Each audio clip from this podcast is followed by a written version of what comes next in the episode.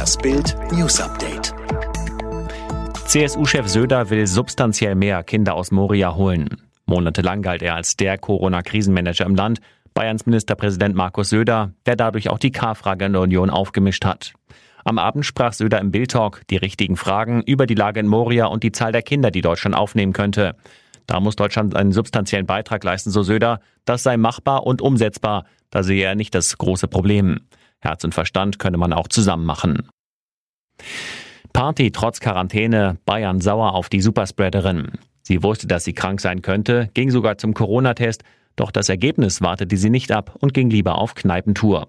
So legte eine infizierte Amerikanerin ganz Garmisch-Partenkirchen lahm. Die Bewohner sind nun sauer auf die junge Frau, die zur Superspreaderin wurde.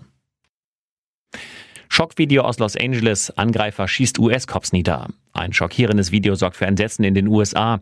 Es zeigt, wie zwei Polizisten Opfer einer grausamen Bluttat werden.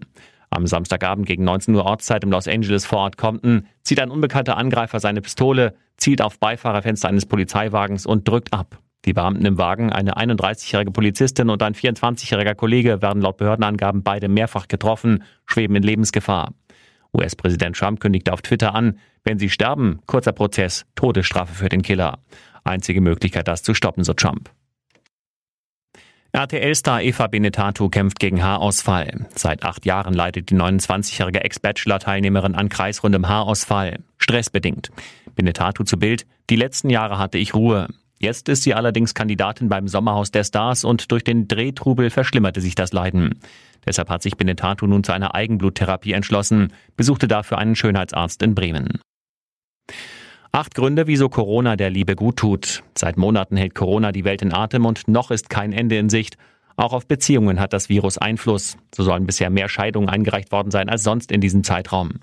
Doch es gibt auch gute Nachrichten. Angeblich gibt es in manchen Landstrichen ein Drittel mehr Schwangere, quasi einen Babyboom trotz oder dank der Pandemie.